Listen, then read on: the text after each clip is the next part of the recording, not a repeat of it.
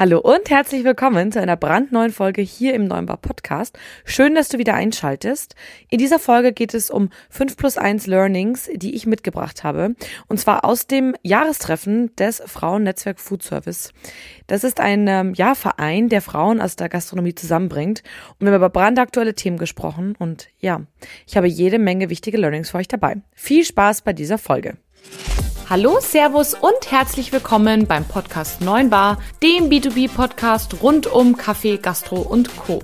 Hier geht es um aktuelle Gastrothemen, alles rund um das Thema Kaffee und wie du mit einem besseren F&B-Konzept mehr aus deinem Gastbetrieb holst.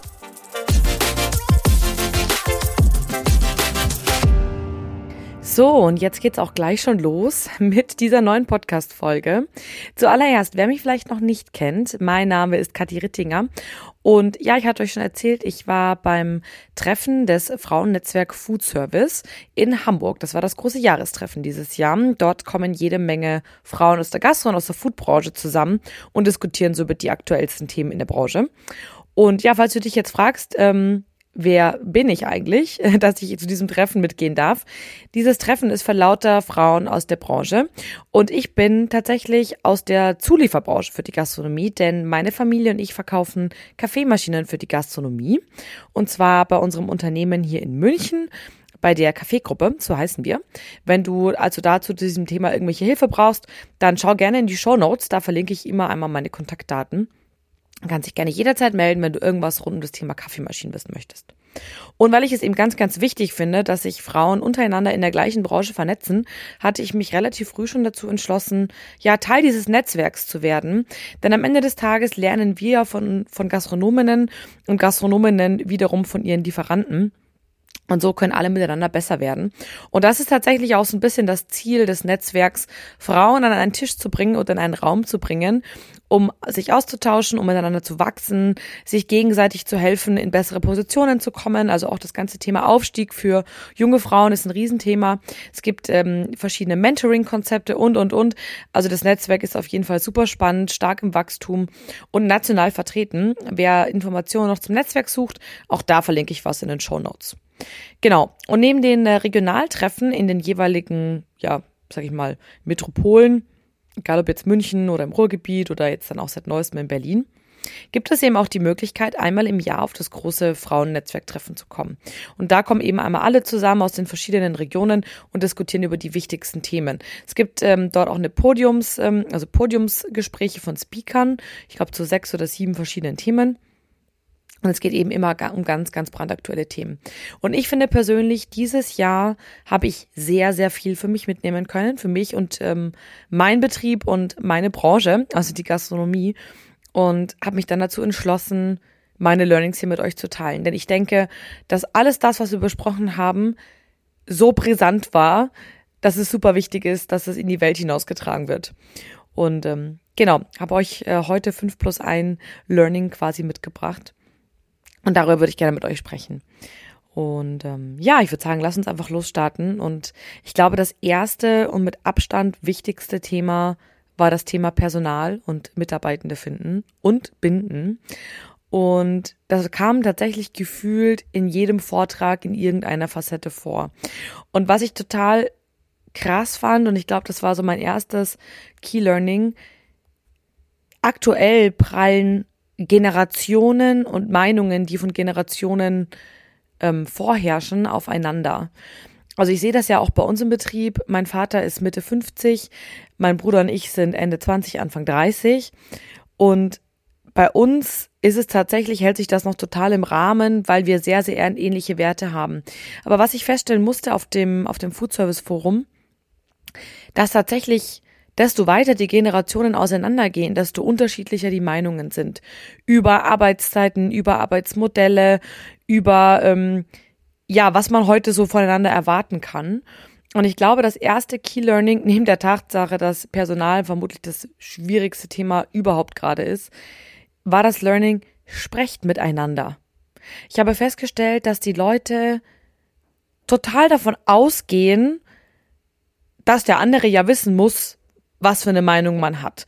Und ähm, da ging es zum Beispiel ganz konkret um das Thema ähm, Arbeiten am Wochenende. Währenddessen, ich sag mal, eine ähm, die Generation Chefin 50 plus davon ausgegangen ist, dass Mitarbeiter halt am Wochenende arbeiten müssen und sie es ein Unding findet, dass gerade studentische Aushilfskräfte das am Wochenende nicht wollen, ähm, hat die studentische Aushilfskraft ganz selbstbewusst behauptet, nö, möchte ich einfach nicht. Ich möchte nicht am Wochenende arbeiten. Ich muss mich da jetzt erstmal mit meiner Work-Life-Balance wiederfinden. Und ich glaube, in dem Fall wäre es super wichtig gewesen, dass sich einfach alle Parteien einfach mal an den Tisch setzen und versuchen, eine Lösung zu finden. Wie kann denn der Betrieb aufrecht, äh, aufrecht erstehen, sage ich schon, aufrecht bestehen? Denn Fakt ist, am Wochenende kommen halt nun mal am meisten Menschen in die Gastronomie. Ergo äh, brauchen wir auch am Wochenende Mitarbeitende. Wie also finden wir eine Lösung? Und ich fand es, ähm, ja, ich will nicht sagen super schade, weil das wäre jetzt schon fast eine Bewertung, aber ich fand es super interessant zu sehen, dass die Leute einfach davon ausgegangen sind, dass ihre Meinung die richtige ist. Also beide Parteien sozusagen. Und ja, ich würde hier ein bisschen appellieren und mir wünschen, setzt euch an einen Tisch und findet gemeinsam Lösungen. Ein zweites Thema, was im, in puncto Personal tatsächlich, wie soll ich sagen, ähm, aufgekocht ist, ist das Thema, dass es nicht nur super schwer ist, Personal zu finden, sondern es auch zu binden. Ganz konkret ging es um eine, eine Dame, die in Berlin ein Café hat und händeringend Konditoren sucht. Und sie meinte tatsächlich, dass viele Konditoren ähm, die Ausbildung zwar bestehen, aber dann anschließend rausgehen, weil sie während der Ausbildung so verbrannt werden. Und da würde ich mir tatsächlich wünschen, ja, man kann eigentlich auch nur da an sich selber appellieren und sagen, okay, ist es vielleicht mir möglich, dass ich selber Leute ausbilde? Wenn ich mich quasi nicht mehr auf meine eigene Branche dann heute verlassen kann, dann kann man natürlich hoffen und appellieren, dass sich die Branche ändert. Aber an allererster Front oder in erster Linie muss man sich vielleicht auch mal selber fragen, kann ich vielleicht auch selber ausbilden? Und ähm, das würde ich mir tatsächlich ein Stück weit wünschen, dass mehr Betriebe wieder in die Ausbildung gehen und mit guten mit gutem Gewissen und Wissen vor, vorangehen und die Leute richtig und sinnvoll ausbilden mit einem, ja, mit einer guten, mit einer guten Art, das nicht gleich wieder die Jugendlichen verbrennt. Und ja, das würde ich mir total wünschen. Was tatsächlich total spannend ist, war auch das Thema mit ähm, der cleveren Suche nach, nach Mitarbeitern. Denn eine Dame, die dabei war, hatte erzählt, dass es für sie unheimlich hilfreich war, andersrum zu denken. Also sprich, nicht zu sagen, hey, ich finde keine Leute mehr und dann suche ich halt äh, wie verrückt auf jeder Plattform, sondern sie hat sich überlegt, wer hat denn jetzt Bedarf für Arbeit? Und ich denke mal, dass das jetzt wieder eine super relevante Frage sein wird, denn ich glaube, dass mit dem Kostendruck, der aktuell herrscht, mit der Inflation, die steigt, mit den, den Lebensunterhaltungskosten, die einfach im Moment extrem ansteigen, glaube ich, wird der Kostendruck auch bei den Verbrauchern da draußen steigen und der eine oder andere wird sich überlegen, ob er oder sie nicht vielleicht doch einen Nebenjob braucht. Und die Dame, die tatsächlich ähm, das angesprochen hatte, das Thema, die meinte tatsächlich, dass sie ganz konkret damals im Lockdown geschaut hat, wer hat denn aktuell keinen Job und bräuchte vielleicht einen. Und da hatte sie zum Beispiel äh, Wedding Planner angeschrieben und meinte, hey Leute, ähm, ich ähm, bräuchte dringend Leute, ich bräuchte dringend äh, Mitarbeitende. Habt ihr denn Lust in der Zeit, wenn ihr jetzt nicht so viel arbeiten könnt, bei mir zu arbeiten? Und später hat sich tatsächlich herausgestellt, dass das total schlau war, denn diese Wedding Planner, also als die dann auch wieder teilweise eigene Jobs hatten, haben die aber trotzdem mit ihr als Netzwerkpartnerin zusammengearbeitet. Also sprich, sie hatte, sie hatte einen Foodtruck und dieser Foodtruck wurde dann ganz viel für Hochzeiten gebucht. Also dieses Outside-the-Box-Denken fand ich in dem Fall extrem spannend. Was ich ebenfalls spannend war, war ein äh, war fand, war ein Vortrag einer Recruiterin, die quasi für die Gastronomie Leute recruitet. Und sie hatte noch zwei Tipps parat. Und zwar erstens setzt auf möglichst einfache Recruiting Tools, die es euch ähm, euch erlauben, relativ schnell Entscheidungsprozesse abzuwickeln, also sprich Leute einzustellen, ohne viel Papier hin und her geschicke und ohne viel, äh, sag ich mal, ja, Chaos. Das heißt, äh, digitale Tools, die euch bei dem Einstellungsprozess supporten und die es aber auch euren, ähm, ja, Bewerbern ermöglichen, sich leicht und schnell zu bewerben. Und da gibt es tatsächlich anscheinend äh, WhatsApp-Tools, die verlinke ich euch auch nochmal in den Show Notes, die sie als sehr, sehr hilfreich entdeckt hat. Denn WhatsApp hat so gut wie jeder auf dem Handy, ich glaube, es waren sogar 80 Prozent der Deutschen. Und es ist ein Tool, was nicht abschreckt. Man muss sich nicht großartig irgendwo registrieren, irgendwelche Dokumente durch die Gegend schicken, einscannen oder sonst wie. Man kann sich einfach per WhatsApp bewerben. Das fand sie äh, total äh, hilfreich und sinnvoll. Und sie meinte auch, wir müssen viel, viel aktiver auf die Leute zugehen. Also es reicht nicht einfach nur quasi äh, eine Instagram-Story ähm, hochzuladen, hey Leute, wir suchen jemanden, sondern wirklich ganz konkret auch Leute anzusprechen, vielleicht sogar nochmal an Schulen zu gehen, an Universitäten zu gehen, auf der Hörcareer zum Beispiel einen Messestand zu machen und, und, und. Also wirklich schaut, wo ist eure Zielgruppe an Mitarbeitenden und sprecht sie aktiv an. Also richtig aktiv, nicht nur äh, eine Story hochladen. Und zu guter Letzt hat es hier noch den Tipp gegeben, verbessert eure eigenen Recruiting Skills. Also werdet besser im Entscheidungen treffen, findet schneller und leichter heraus, ob die Person für euch geeignet ist. Und da gibt es eben diverse Seminare, wie man sozusagen die Recruiting Skills verbessert. Das fand ich auch noch persönlich sehr spannend und habe auch für mich beschlossen, das möchte ich definitiv machen, damit man schneller herausfindet, ob die Person wirklich für den eigenen Betrieb geeignet ist und weniger Trial-and-Error-Verfahren hat. Denn Leute einzustellen und wieder auszustellen ist einer der teuersten Dinge überhaupt. Das sollte man auf jeden Fall abkürzen, wenn man abkürzen kann. Genau, das waren so meine Learnings zum Thema Personal. Ähm, ja, eins der definitiv größten Herausforderungen in der Gastronomie. Kommen wir zum äh, zweiten Thema, das für viele auch eine Herausforderung ist, allerdings für einige in der Krise sie auch zum absoluten Gewinner gemacht hat, nämlich das Thema To-Go und Delivery ich würde behaupten, eine der Stärken des Quick-Service-Bereichs, also Quick-Service ist alles das, was, sag ich mal, McDonalds, Nordsee, ähm, solche Betriebe auszeichnet oder zusammen kategorisiert. Ich glaube, so müsste man es eher nennen. Und tatsächlich, während der Pandemie hat man äh, diverse Zahlen einmal analysiert. Also Gretel Weiß hat das gemacht. Das ist ja eine absolut spannende Speakerin der Branche. Sie hat sich angeguckt, wie haben sich denn die Zahlen In-House, Delivery und To-Go entwickelt? Und McDonald's war tatsächlich ein total spannendes Beispiel. Vor der Krise waren tatsächlich relativ viele Menschen, die bei McDonald's In-House gegessen haben. Und während der Pandemie hat sich das logischerweise um 180 Grad gedreht. Und hätte McDonald's kein To-Go oder Delivery-Konzept gehabt und vor allem die Drive-Ins waren da äh, federführend dann hätten die ein ziemlich dickes Problem gehabt. Die Drive-Ins haben es allerdings hervorragend funktioniert, nicht nur bei McDonald's, sondern auch bei anderen Betrieben, so dass heute McDonald's sogar darüber nachdenkt oder bereits in der Umsetzung ist, eher kleinere Restaurants zu bauen, dafür mehr Drive-In-Straßen und diesem Konzept nachzugehen. Also McDonald's glaubt daran. Und auch tatsächlich die Zahlen des Quick-Service-Markts zeigen, dass sich auch nach der Pandemie, also sprich in einem Jahr, wo man auch wieder komplett drinnen sitzen darf, die Zahlen nie wieder so erholt haben. Also sprich, die Zahlen der Menschen, die im Restaurant gegessen haben, sind nicht mehr so hoch wie vor der Pandemie.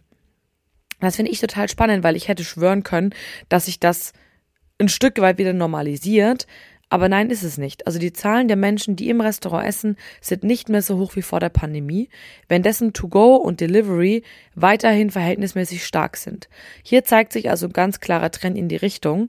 Das bedeutet, man sollte sich auf jeden Fall Gedanken machen, habe ich irgendeine Möglichkeit, in dem Bereich mitzuspielen? Habe ich eine Möglichkeit, To-Go ähm, zu machen, Delivery zu machen, ähm, alleine oder mit Partnern, also egal ob jetzt mit Uber Eats oder Lieferando oder vielleicht sogar mit einer eigenen Flotte, habe ich Gerichte, die das möglich machen. Und an alle, die jetzt sagen, hey, das funktioniert bei mir nicht, McDonald's ähm, nennt sich ganz bewusst ähm, ein, ein Betrieb, der für jedermann ist. Und ja, ich glaube schon, dass es Betriebe gibt, die einfach aufgrund ihres Essens limitiert sind in diesem Bereich. Also sprich, die können vielleicht nicht, die haben, die haben Sterneküche und können vielleicht ihre Sterneküche nicht so gut transportieren, weil der eigene Anspruch in der, in der, in der wiederver, äh, wiederverwendbaren Bowl demnächst dann nicht mehr gegeben ist. Und ich glaube auch, dass es Gerichte gibt, die das einfach nicht mitmachen. Ich glaube aber auch, dass sehr viele für sich einfach noch keine richtige Strategie gefunden haben, wie sie damit umgehen. Und das könnte jetzt hier nochmal ein, ja, ein Anreiz sein, diese Folge. Wichtig dabei ist allerdings Folgendes, und das hat mich sehr zum Nachdenken angeregt. Euer Gast ist dann nicht mehr Gast, sondern Kunde. Die User Experience eures Gastes verändert sich zu 100 Prozent. Ihr habt den Gast nicht mehr bei euch im Laden. Ihr könnt ihn mit einem guten Service nicht mehr glücklich machen. Jetzt zählen andere Dinge. Also sprich zum Beispiel eine schnelle Auswahl der Speisen, eine einfache Plattform, wo der Gast bestellen und einfach digital bezahlen kann. Schnelle Reaktionszeiten, hohe Qualität, nicht auf dem Teller, sondern in einer Box. Viele Dinge, die vorher nicht wichtig waren, sind jetzt auf einmal wichtig. Geht also den kompletten Prozess mal durch und schaut euch an, wie habe ich den aufgebaut? Kann ich da überzeugen im Vergleich zu meinem Geschäft? Ist die User Experience, wenn der Gast sich das Essen abholt, genauso gut, als wenn ich sie liefere oder er bei mir im, er oder sie bei mir im Laden ist. Da wirklich jeden Prozess einzeln durchgehen, ich glaube, das ist super, super wichtig. Auch gerade jetzt für die kalte Jahreszeit.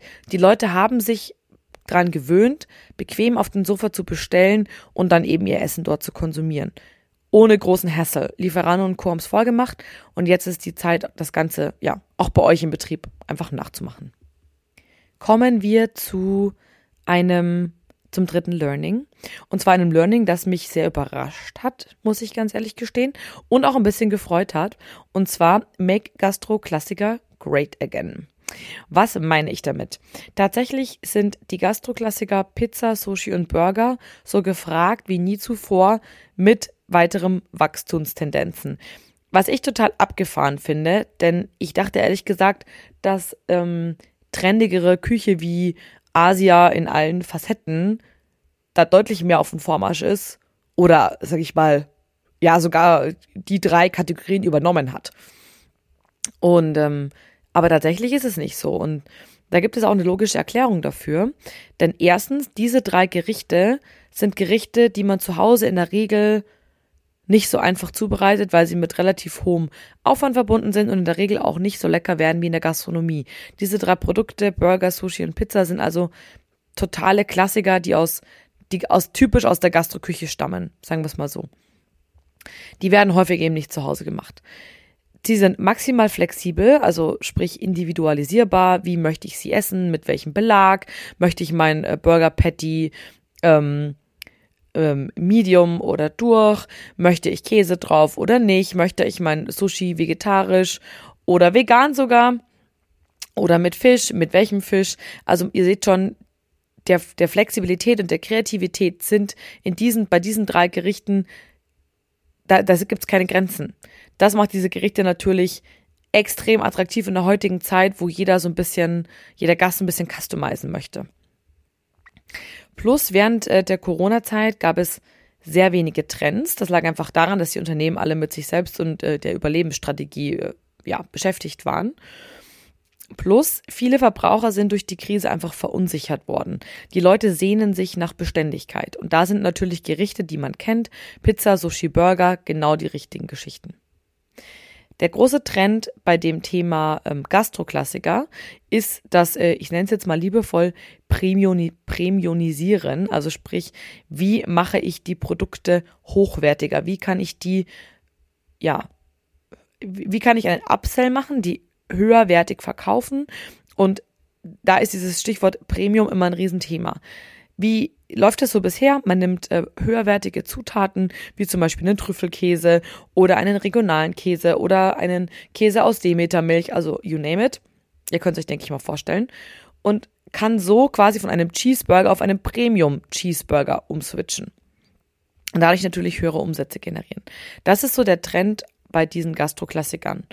Und was ihr jetzt daraus machen könnt, ihr könnt mir eure Speisekarte anschauen, falls ihr jetzt nicht gerade Pizza, Sushi oder Burger habt. Passt eine dieser drei Gerichte vielleicht sogar auf meine Speisekarte. Ich meine, Burger findet man sehr, sehr häufig auch in Wirtshäusern. Pizza oder Sushi würde ich behaupten jetzt mal eher nicht so. Wobei ich letztens mal auch eine Brizza gesehen habe, also eine Brezenpizza, was vielleicht jetzt in, in, so einen, in so ein Wirtshaus schon eher passen würde. Aber man kann sich ja trotzdem mal die Frage stellen, habe ich vielleicht einen Klassiker auf der Karte, den man zu Hause nicht so einfach zubereiten kann, wie zum Beispiel einen aufwendigen Braten, der mehrere Stunden im Ofen vor sich hin schmort oder Servietten knödelt, wo man sagt, puh, die macht zu Hause keiner, weil es super aufwendig. Dampfnudeln, selbstgemachte Nudeln, also alles, was so aufwendig ist, dass man sich zu Hause denkt, oh Gott, auf gar keinen Fall. Ganz, auch ein ganz typisches Beispiel, hat keiner Bock zu Hause, das selber zu machen. Und das sind Klassiker, die ihr auf eurer Karte aufnehmen dürft, stärker bewerben dürft und sie gerne premiumisieren dürft, wenn ihr das könnt. Also sprich, nehmt die regionale Biogans vom Bauern ums Eck und, und, und. Genau. Kommen wir zu Learning. Wo sind wir denn jetzt? Eins, zwei, drei, vier. Und das ist eins der Learnings, dem ich die, auch die größte, wie soll ich sagen, den größten Zukunftstrend vorhersage. Ich glaube, der wird sich auch noch sehr, sehr, sehr lange halten. Und zwar geht es um Digitalisierung von A bis Z. Und da geht es nicht nur um die Digitalisierung beim Gast, also sprich, dass man immer mehr Daten über den Gast bekommt und so seinen Gast noch genauer kennenlernt. Also ich meine jetzt nicht eure Zielgruppe ähm, übergreifend, also dass man sagt, meine Zielgruppe ist zwischen 25 und 45 und meistens weiblich, sondern ganz konkret jeden einzelnen Gast für sich. Also wirklich den Stammgast sozusagen tracken kann, wann kommt der, was ist der, um so noch genauer Bescheid zu wissen. Also man kann so ein richtige, man kann aus diesen Daten, die man generiert, so einen richtigen äh, User Case sozusagen oder Gast Case machen. Und das ist so das eine Teil, sich mit den ähm, Gästen immer ja besser auch zu vernetzen. Also sprich, ähm, digitale Speisekarten mit Bestellfunktion, zum Beispiel super interessant beim Mittagstisch, wenn man sagt, hey, da muss es super schnell gehen. Da hat man nicht so viel Zeit ähm, für sag ich mal, aufwendigen Service, da könnte das zum Beispiel eine super Sache sein. Oder auch eben Displays mit Preisen, also sprich keine Menüboards, die man aufwendig immer wieder neu schreiben muss, sondern Menüboards, wo man ganz schnell ähm, saisonale Geschichten einspielen kann. Und man sagt, Mensch, es gibt jetzt ein neues Menü, man kann es sofort ändern. Das sind so Geschichten, wie man schneller und leichter tagesaktuell mit seinem Gast in Kontakt tritt. Genauso ähm, Videos kann man darüber einspielen, die man, wo man den Gast auf Sonderangebote oder so weiter ähm, ja hinweisen kann. Genauso wie digitale Bezahlung. Das ist auch ein Riesenthema. Ich war jetzt in einem Hotel in Hamburg. Das fand ich mega. Ich konnte mich online, quasi konnte ich schon meinen Meldebogen ausfüllen. Und bevor ich ausgecheckt habe, habe ich am Vorabend schon meine Rechnung bekommen und konnte die online, online bezahlen. Musste also nur noch meine Karte abgeben. Musste nicht mehr runtergehen zum Schalter und dort bezahlen. Hm, fand ich absolut grandios. Genauso Reservierungssysteme, die direkt mit einem Marketing-Tool verbunden sind, wo man den Gästen Newsletter nach Hause schicken kann. Vielleicht sogar, wenn ihr wisst, hey, ihr habt einen Mittagstisch und euer Gast kommt immer zum Mittagessen und der reserviert einen Tisch bei euch für die ganze Crew, dann schickt ihm doch gleich mal die nächsten Mittagstische per E-Mail in der Woche drauf. Solche Sachen. Also einmal quasi Digitalisierung, indem man besser mit dem Gast in Verbindung tritt. Auf der anderen Seite kann man natürlich eben so für mehr Kundennutzen sorgen, aber eben auch mehr Daten für euch generieren und so könnt ihr euch wieder verbessern, für noch mehr Kundennutzen sorgen. Auf der anderen Seite könnt ihr aber natürlich auch in-house digitalisieren. Also sprich, ihr schaut euch eure Prozesse an. Und das ist sowieso der allererste Schritt, den ihr machen solltet, wenn ihr digitalisieren wollt. Ihr schaut euch alle Prozesse an. Wann macht ihr was? Wer ist in diesen Prozess mit eingebunden? Also sowohl vor euch als auch nach euch. Also vor euch eure Lieferanten, nach euch euer Gast. Wie sieht der Prozess konkret aus? Und da gibt es wirklich so mega spannende Dinge in der Vernetzung. Also sprich, ihr könnt eure Kasse zum Beispiel mit eurem Personalplanungstool vernetzen.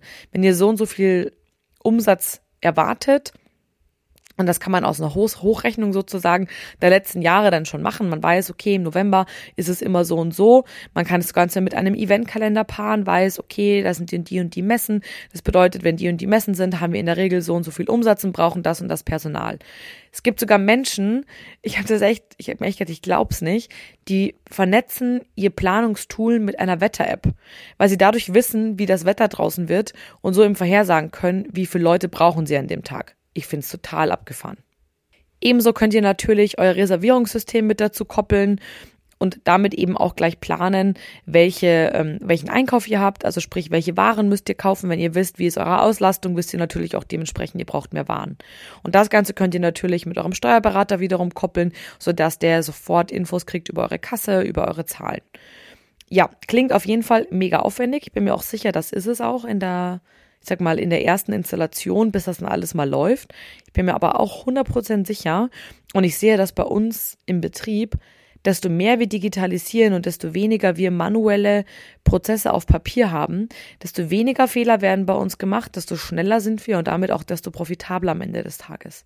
Und das war eben auch ein, ein Learning, was ich extrem spannend fand in dem Vortrag zum Thema Digitalisieren, desto höher der Digitalisierungsgrad, desto höher die Chance, mehr Gewinn zu erzielen. Also da gibt es eine ganz klare Korrelation aus höherem Gewinn und höherer Digitalisierungsrate. Genau. Also das kann ich euch nur empfehlen. Fangt an mit der Prozessanalyse, schaut, was könnt ihr digitalisieren, wie könnt ihr einzelne digitale Systeme sinnvoll miteinander verknüpfen, damit auch Daten wirklich auch schlau genutzt werden und dann nicht einfach verloren gehen. Ja, last but not least tatsächlich im Punkto Digitalisierung. Der Roboter hält so langsam Einzug, was vor einigen Jahren noch so ein bisschen, ja, ich sag mal, aberwitzig war, ist jetzt Realität. Ich habe sie auf der Messe rumfahren sehen. Und ähm, ja, bei Starbucks sage ich schon, bei Sausalitos sind sie schon im Cocktail-Shake-Game angekommen. Und Aramark hat tatsächlich jetzt auch Roboter aufgenommen, die so eine Art, ja, ähm, Snackstation sozusagen betreiben. Also auch das kommt und wird immer mehr und es gibt einige spannende Prozesse, die Kunden von uns schon nutzen, wo der Roboter wirklich richtig integriert wird. Also, ähm, wenn das ein Thema sein sollte für euch, kontaktiert mich gerne, dann schicke ich euch die Links zu den einzelnen Konzepten mit den Robotern rüber. Kommen wir zu Learning Nummer 5. Das ist das ganze Thema Kostendruck und wie geht man damit um. Ja, auf der einen Seite wird alles teurer, nicht nur für uns, sondern auch für unsere Gäste. Auf der anderen Seite müssen wir irgendwie gucken, dass wir zurande kommen, weil es bringt natürlich auch nichts, ähm, wenn man sich der Sache einfach hingibt und sagt, na ja, das ist halt jetzt so, weil am Ende des Tages müssen wir alle Geld verdienen. Und ähm, darüber wurde sehr, sehr häufig auch diskutiert an dem Tag. Und eins der größten Learnings, die ich mitnehmen konnte, war, checkt nochmal eure Speisekarte zum Thema Kostendruck. Schaut nochmal, wie, was, wer sind eure Renner, wer sind eure Penner, eure Penner?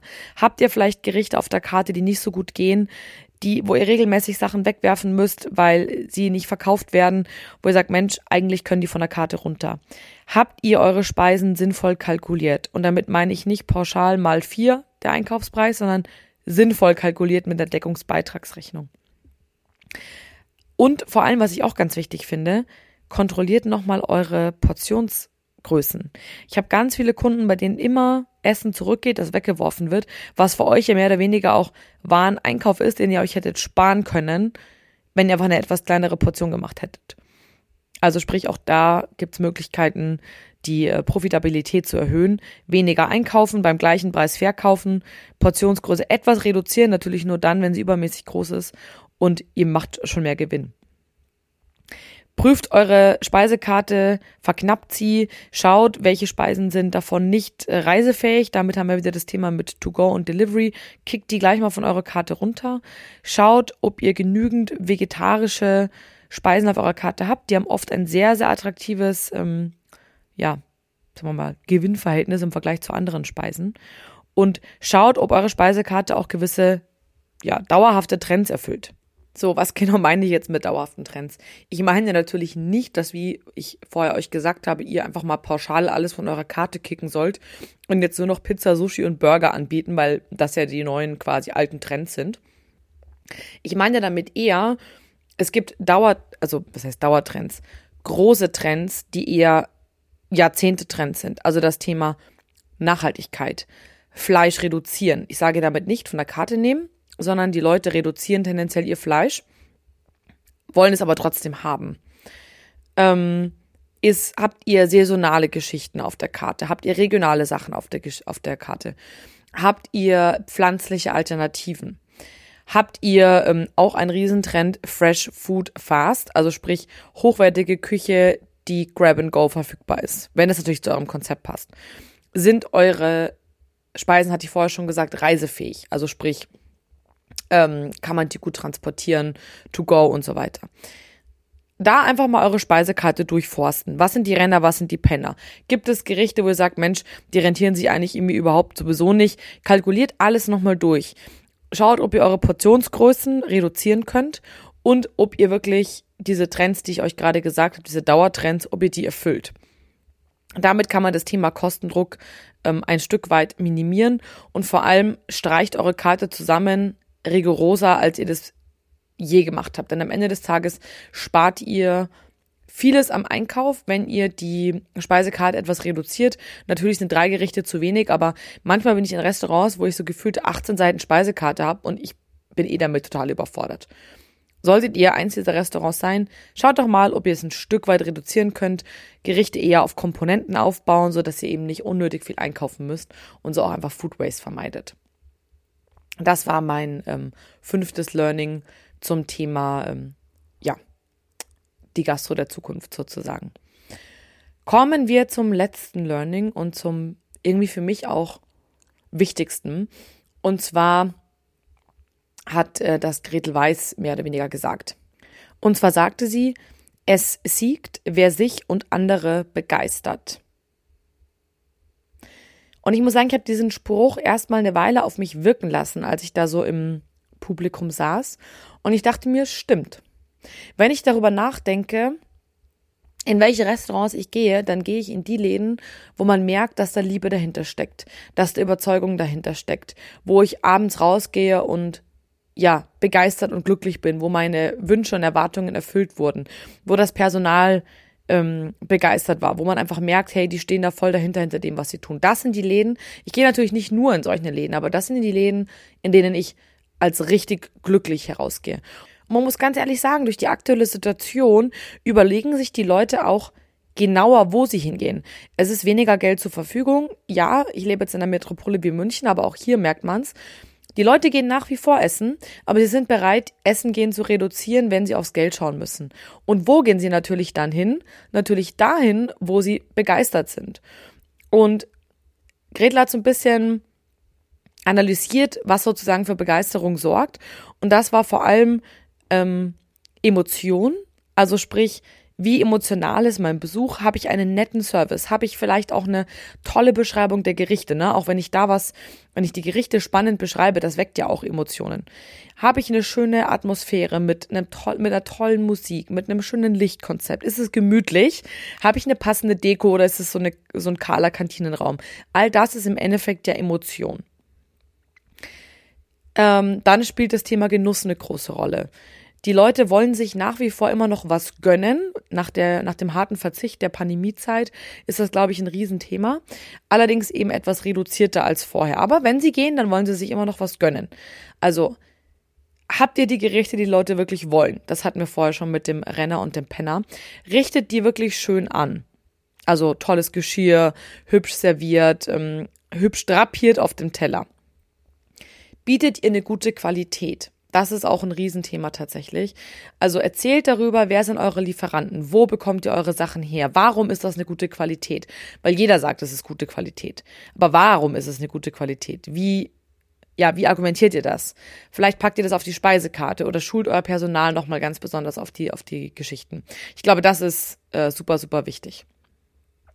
Und was tatsächlich auch äh, sehr interessant war, vor allem der soziale Aspekt des Essengehens wird wieder stärker hervorgekehrt. Also schaut doch mal, ob ihr so Brunch-Events machen könnt, wo man mit Freunden reserviert oder ähm, Party-Brunch oder solche Geschichten. Sowas kommt total gut an.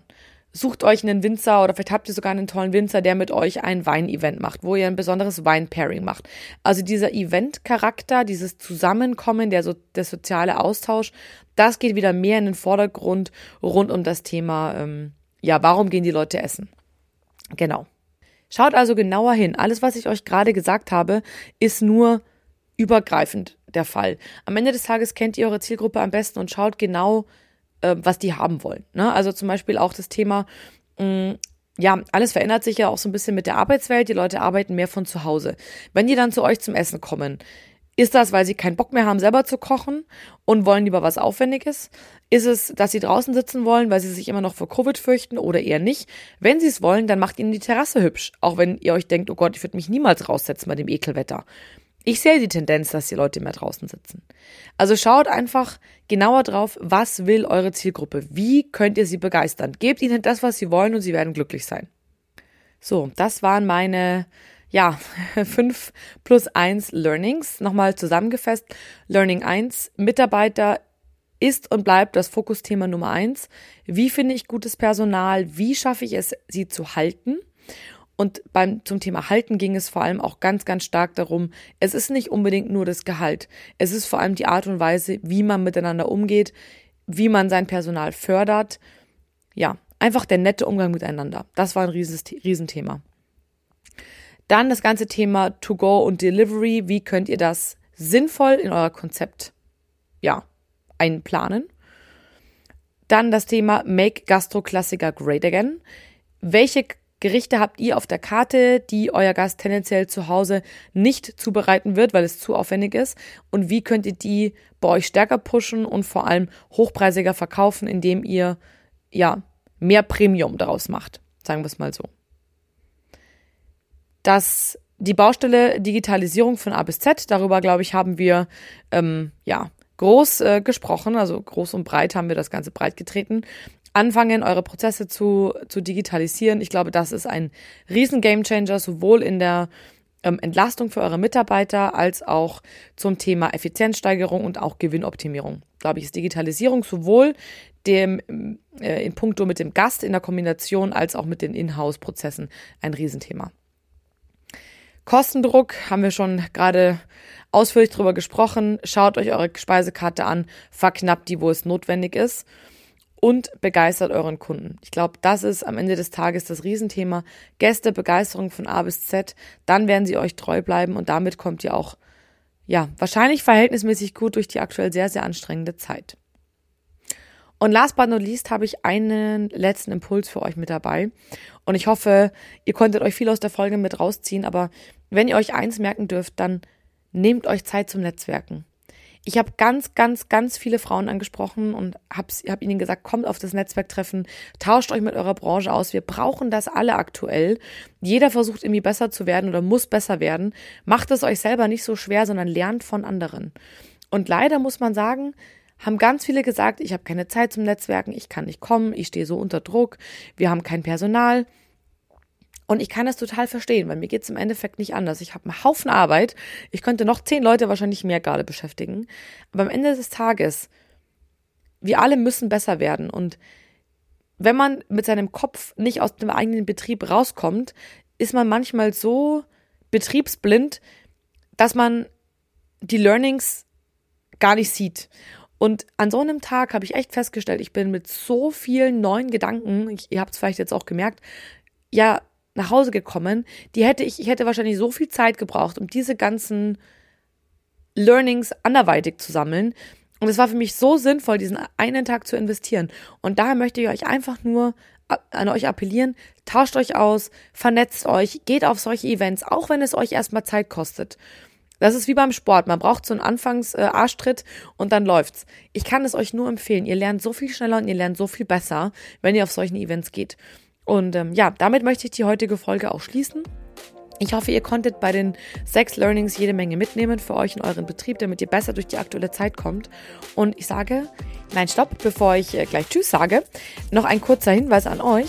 Wenn ihr sagt, hey, ähm, das ist immer so viel Content, ich kann mir das alles gar nicht merken, was du da so äh, erzählst, ich müsste mir das fünfmal anhören, schaut auf jeden Fall auf meine Social Media Profile, sowohl auf Facebook als auch auf Instagram unter 9-bar-podcast poste ich regelmäßig Posts zu den Themen, die ich hier im Podcast bespreche.